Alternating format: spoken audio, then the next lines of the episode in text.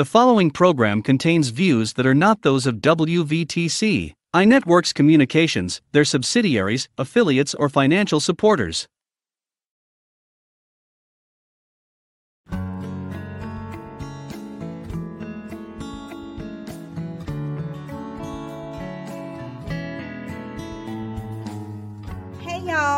Welcome to the Declaring War segment by the RSVP show, where we get to the root of things and apply the Word of God to every aspect of our lives. Worship, application, and read is how we declare war upon the enemy and bring the light of God and His love for us into every atmosphere. Join your host, author, and singer songwriter, April D. Metzler, as she and a few special guests dive deep into Scripture and demonstrate the Bible in action through their testimonies. April is passionate about understanding the heart behind every subject and helping you pursue a relationship with God for a victorious life every day. Are you ready for real, candid, and vulnerable conversations about God, His Word, and His love for you? Grab your Bible, pen, and study pad, and let's visit.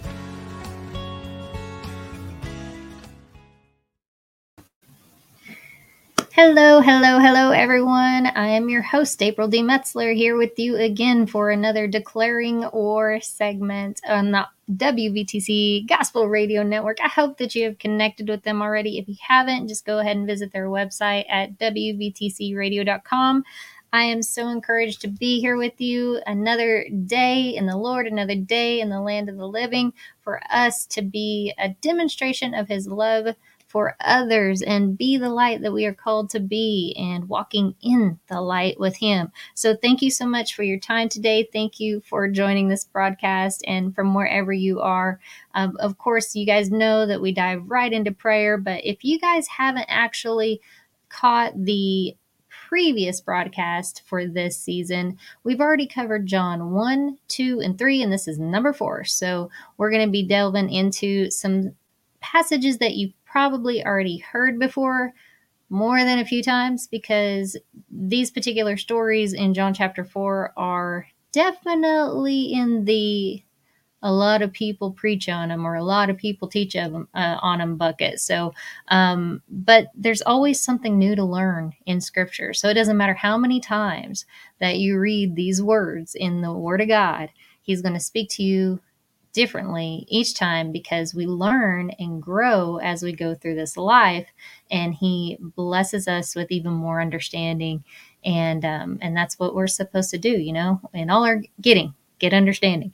So you guys if you don't mind real quick and for those who have their bible their study pad and their pen and pencil and actually are seated you're fine to bow your heads of course but for those who are driving please do not do that when you're agreeing in prayer. Just, you know, know that you are in his presence. He is with you, you are with him, and we're joined together by the Spirit. There you go.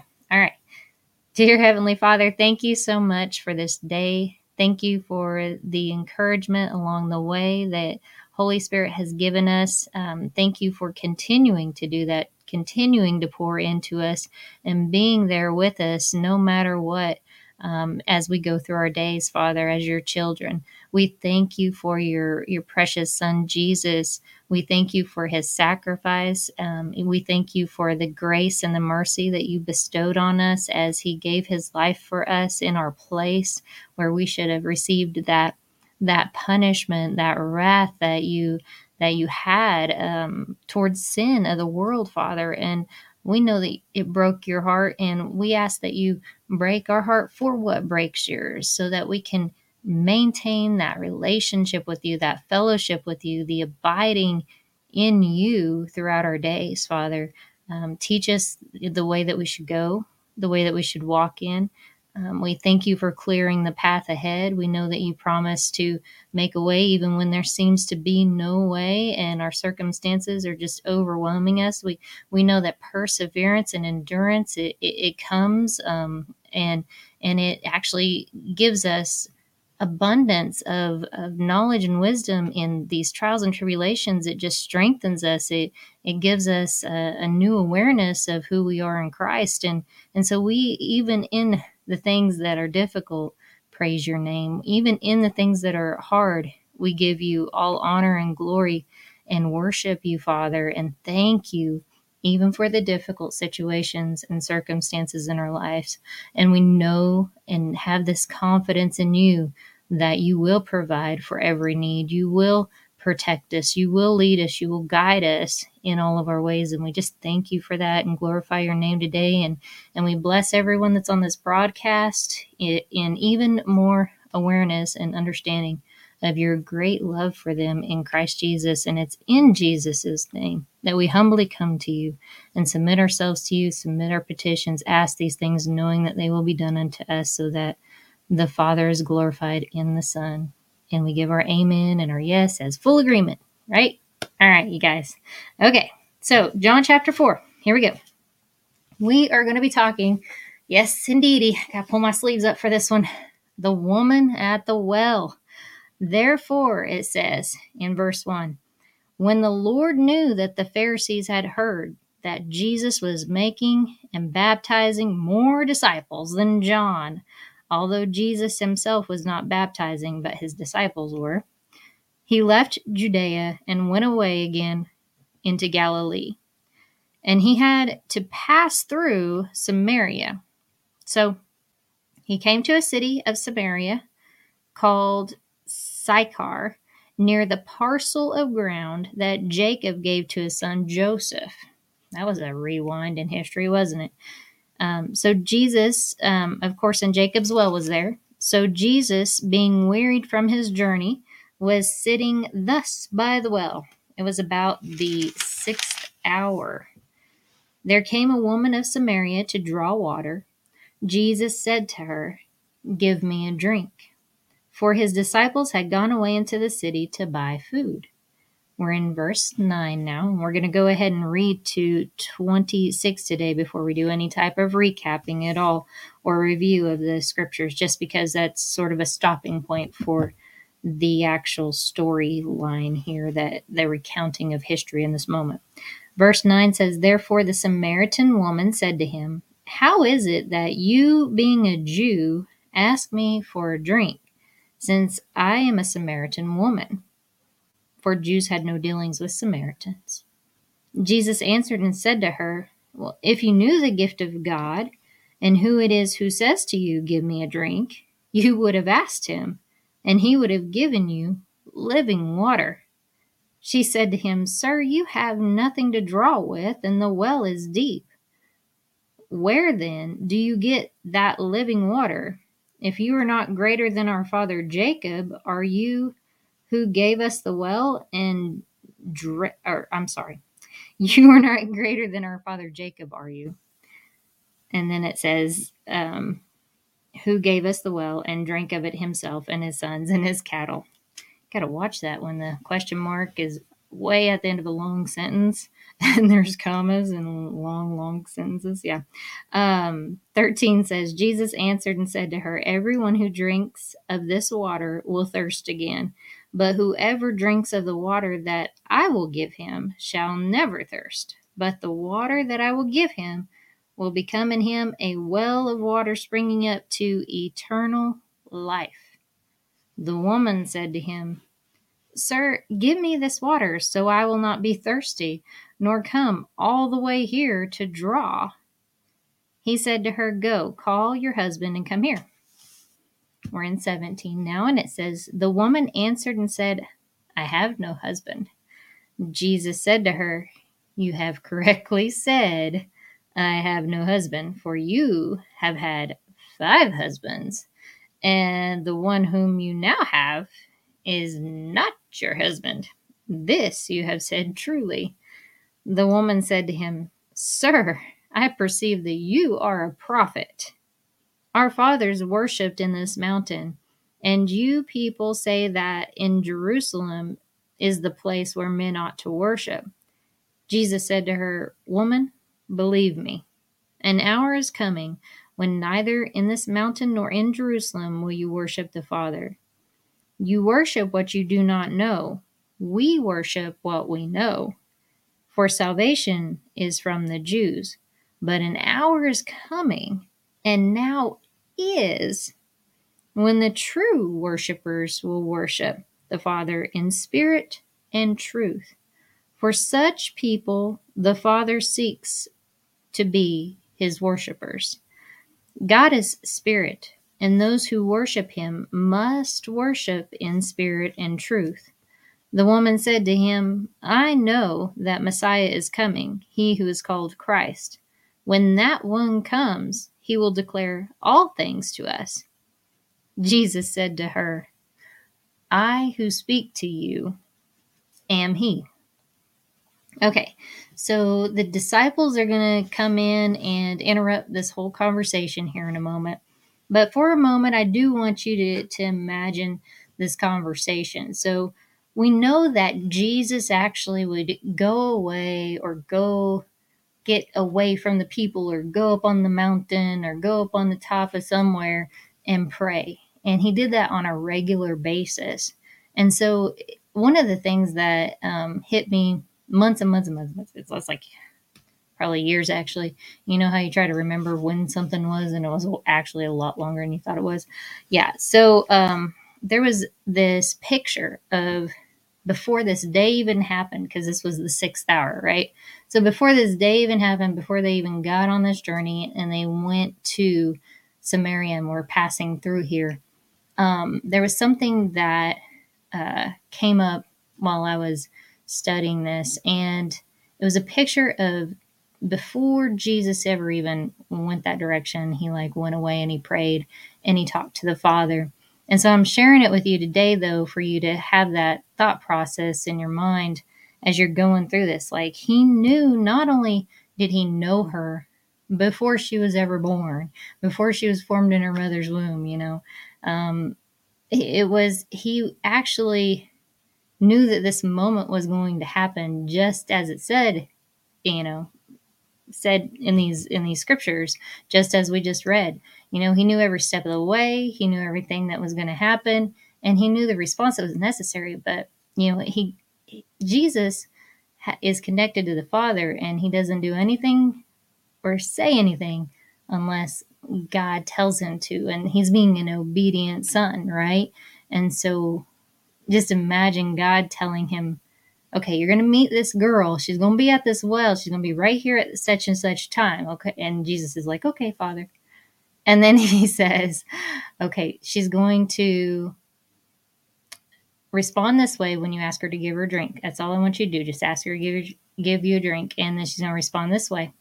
And I want you to say this. And then Jesus is like, okay, sounds good. And then God says, she's going to say this and this, but I want you to continue to say this and share, give her just enough information to where it slowly enters into this conclusion that you are my son. So we're going to walk her through this process, right? But because you are so patient and kind with her and gentle with her in this moment, her response is going to be she's going to run into that town and she's going to tell all of these people about you. And it's like, because you're obedient to me, because you're listening to me, it's not just about this woman, it's about the whole town across that hill. And everyone is going to come to know me because you are obedient in this moment, my son. And Jesus is like, Of course, Father. And then he goes about his day, just as God said it would happen. It happens, and he obeys and this woman learns that he is the Messiah, right? And so that part's tremendously exciting to me personally because it speaks about our obedience. Of course, this isn't written anywhere in scripture, but as I was studying this, this came up and the picture of the whole conversation, the preliminary prayer petitioning before he takes these faith steps and abides in, in God through ministering to this woman at the well you know, um, I could just imagine that happening. But God calls us to come to Him and acknowledge Him in all of our ways and actually talk to Him and include Him in our days. And there's this whole conversation that's intricately lined out. And, you know, there's so many opportunities to have divine appointments and connections that are lined out by God that to pour into people and minister to people that we don't even know what kind of ripple effect it will have, you know, and the world has its own take on it, you know, talking about pay it forward or, um, you know, kindness, you know, generates kindness or being kind or things like that, that they have initiatives and programs and different days for and all that jazz. And um, they know it works like that. One person can change the world, one person can impact the world, and your obedience to God can actually save a life because you are obeying. God rewards that.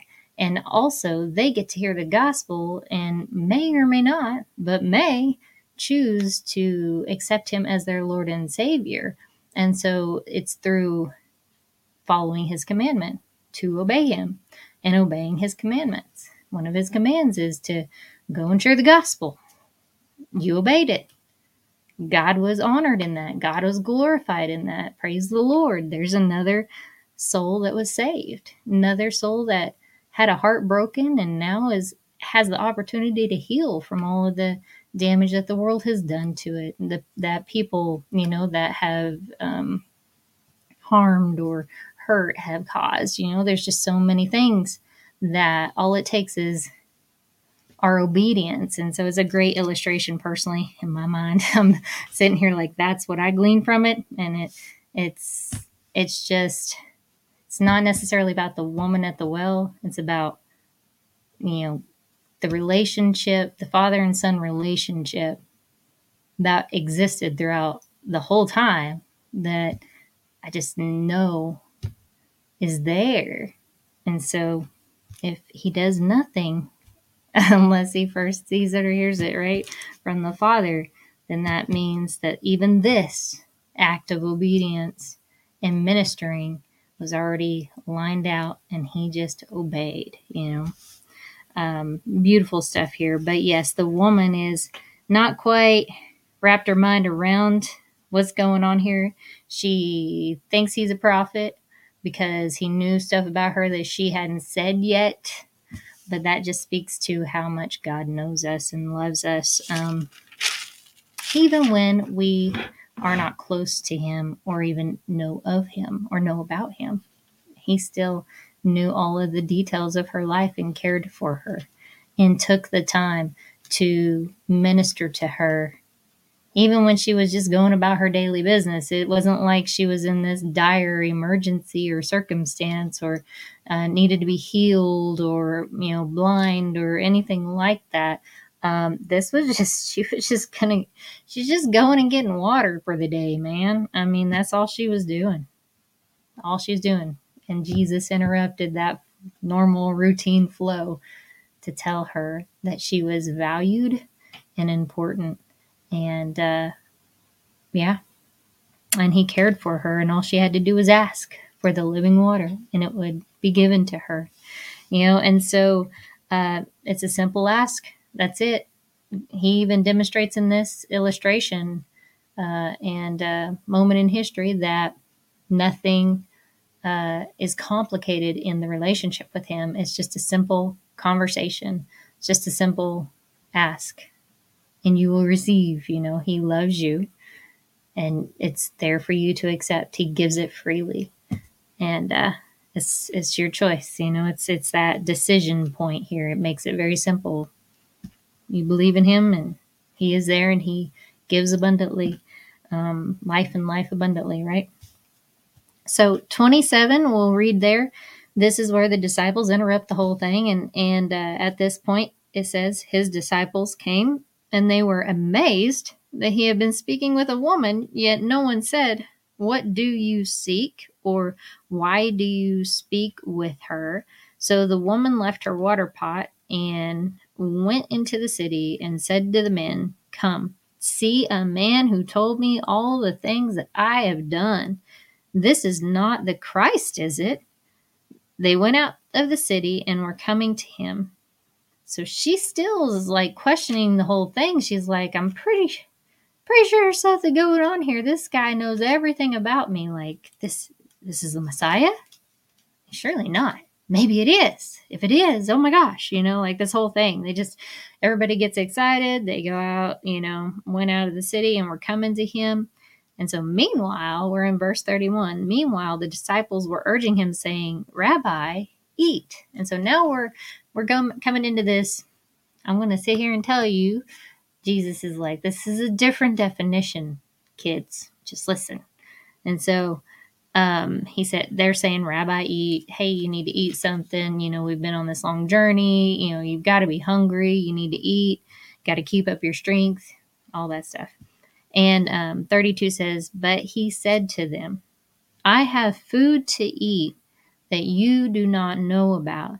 So the disciples were saying to one another, No one brought him anything to eat, did he?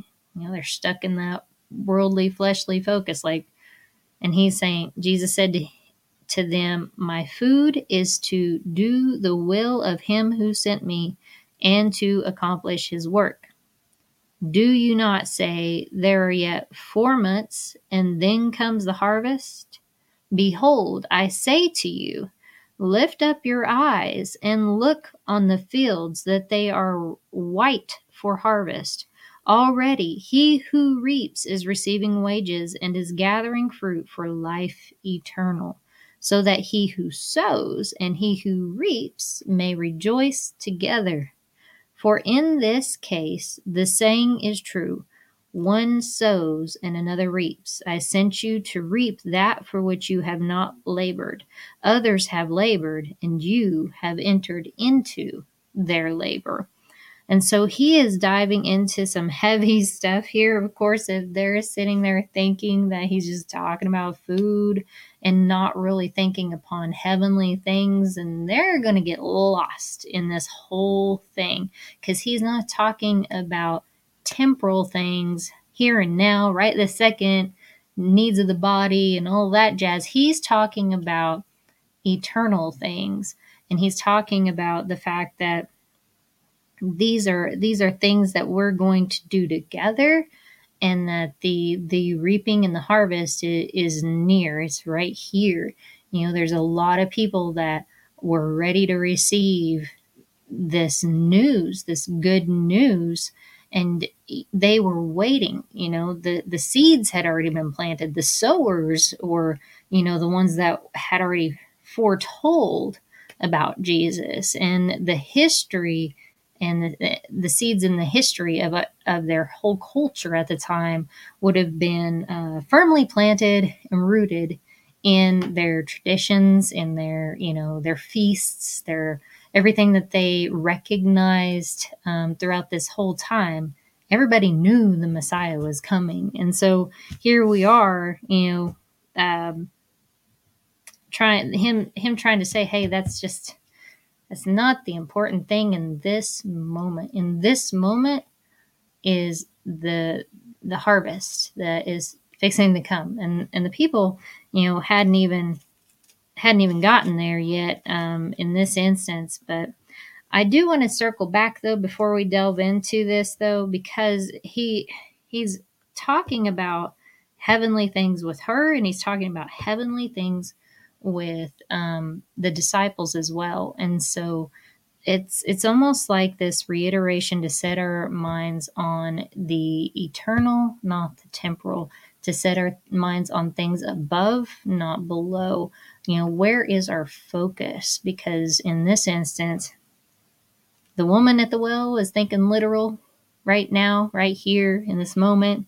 None of this makes sense what you're saying because she wasn't setting her thoughts on things of eternal weight and glory. And um, the disciples were doing the same thing with the food. So we can definitely double that dosage of gleaning um, just by just looking at them both side by side in comparison in this storyline. Um, of recounting. But I do want to go back to 23 real quick and just make a note to look into this in further, you know, study time. But this says, But an hour is coming, and now is when the true worshipers will worship the Father in spirit and truth. Not very often do I hear the woman at the well story um, taught or preached in the fullness that it includes 23 through 24, I guess. Yeah, that's it. Um, 22, of course, uh, uh, tells her you worship what you do not know. We worship what we know. Um, but it's the, it's the, you know, fast forward here, right now, right now, um, moment, and then the differentiation between worshiping what you don't know and worshiping in truth and spirit. And so we want to ensure that our definition of worship is in alignment with what God says worship is. What is true worship? And so that would be the the um, challenge of extra study is to look into what it means to worship in spirit and in truth, you know, and what it means to uh, be true worshipers. All right. Okay, so we're going to go back over here where we were on 39 is where we're at. And we're going to read through to the end, have a final thought here, and then I'll let you go. So 39 says, um, From that city, many of the Samaritans believed in him because of the word of the woman who testified, He told me all the things that I have done, quote unquote. So when the Samaritans came to Jesus, they were asking him to stay with them. And he stayed there two days. Many more believed because of his word. And they were saying to the woman, It is no longer because of what you said that we believe, for we have heard for ourselves and know that this one is indeed the Savior of the world. To have such confidence, right? Like, man, that's the kind of confidence that we should have in our walk with Jesus Christ that we believe him and we know indeed that he is the Son of God. Like there's nothing that can shake you or move you or anything if that is where you are rooted and grounded in in those beliefs and understandings. This is the truth. He is the truth. He is the Son of God, right? And so we want to make sure that we uh, daily feed ourselves living water in order to acquire that confidence in Christ um, and not in ourselves, not in our own understanding, but in complete dependency and reliance on God and His ways, His understanding, right? So 43 says, After the two days, he went forth from there into Galilee, for Jesus himself testified that a prophet has no honor in his own country. So when he came to Galilee, the Galileans received him, having seen all the things that he did in Jerusalem at the feast, for they themselves also went to the feast. So they were there, they were eyewitnesses, and so he was actually received finally. And so there, from there, he came again to Cana of Galilee, and that's where he had made the water wine. Okay, so we're returning back to a place that he has already established a sign for the people. And um, it says, And there was a royal official whose son was sick at Capernaum. When he, he heard that Jesus had come out of Judea into Galilee, he went to him and was imploring him to come down and heal his son, but he was at the point of death.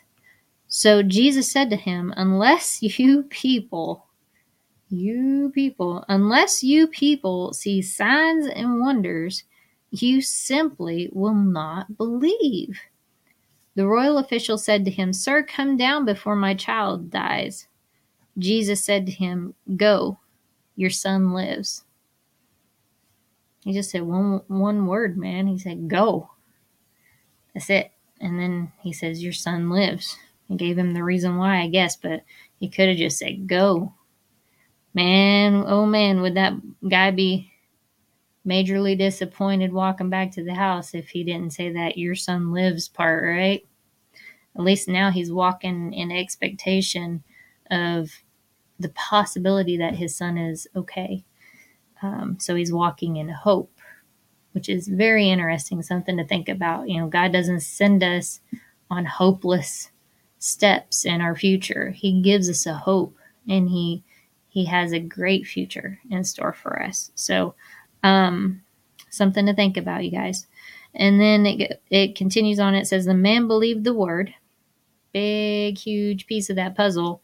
The man believed the word that Jesus spoke to him and started off. As he was now going down, his slaves met him, saying that his son was living. So he inquired of them the hour when he began to get better. Then they said to him, Yesterday, at the seventh hour, the fever left him. So the father knew that it was at that hour in which Jesus said to him, Your son lives.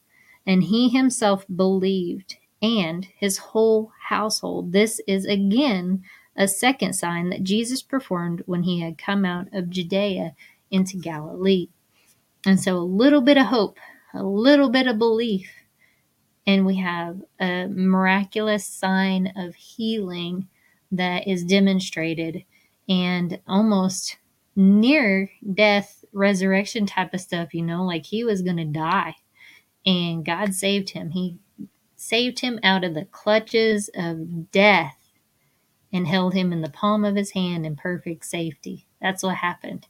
And and it all it required of this man was that desire to see him healed and saved, his son healed and saved, and the heart's belief to believe upon that which Jesus had said. Well, this whole word of God, if you want to take that as an example, this whole word of God is the living word of God. And the word became flesh, right? And the flesh dwelt among us. What's that's the whole other scripture, right? This is this is the word. Jesus is the word. and and the word was with God and the word was God, right? And in the beginning was the word, right?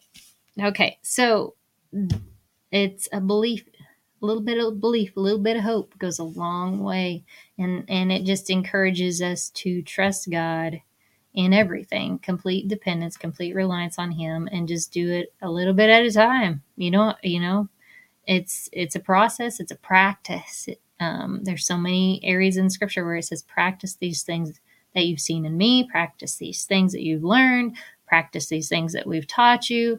Practice the truth. There's so many references of practicing that Jesus tells us to do, or some of the um, apostles or some of the disciples, you know, in their teachings, they're telling us to practice. It's okay. Be gentle with yourself. You know, we don't get there overnight. Um, and uh, it takes time to build a relationship of trust, no matter if it's with people or with God. But God is patient and long suffering, unlike a lot of people. So you probably won't ever meet someone as long suffering as Father God. So He loves you. You're not alone. And He is only a conversation away. So I encourage you to get in that conversation soon and visit with Him about what He has for you to learn even more about and practice today. So, you guys, um, till next time on another broadcast of the RSVP show. I will talk to you later. And um, if you need any prayer or anything, just hit me up at admin at aprildmetzler.com. And that's the email that I um, that I follow. And we'll talk later. Bye. Thank you so much for listening to this visit of the Declaring War segment by the RSVP Show. We hope these moments of reflection and stillness for victory in your pursuit of God were a blessing to you. We encourage you to continue to worship, apply, and read the Word of God every single day while today is still today. Stay connected with April at April D. Metzler through social media. New music singles and her debut music album are available to add to your favorite playlist on streaming platforms. And you can get a copy of her book wherever books are sold. Learn more about the great things she is doing to bless God and His people on her website at aprildmetzler.com. Thank you for joining this visit with us. Always remember, God loves you.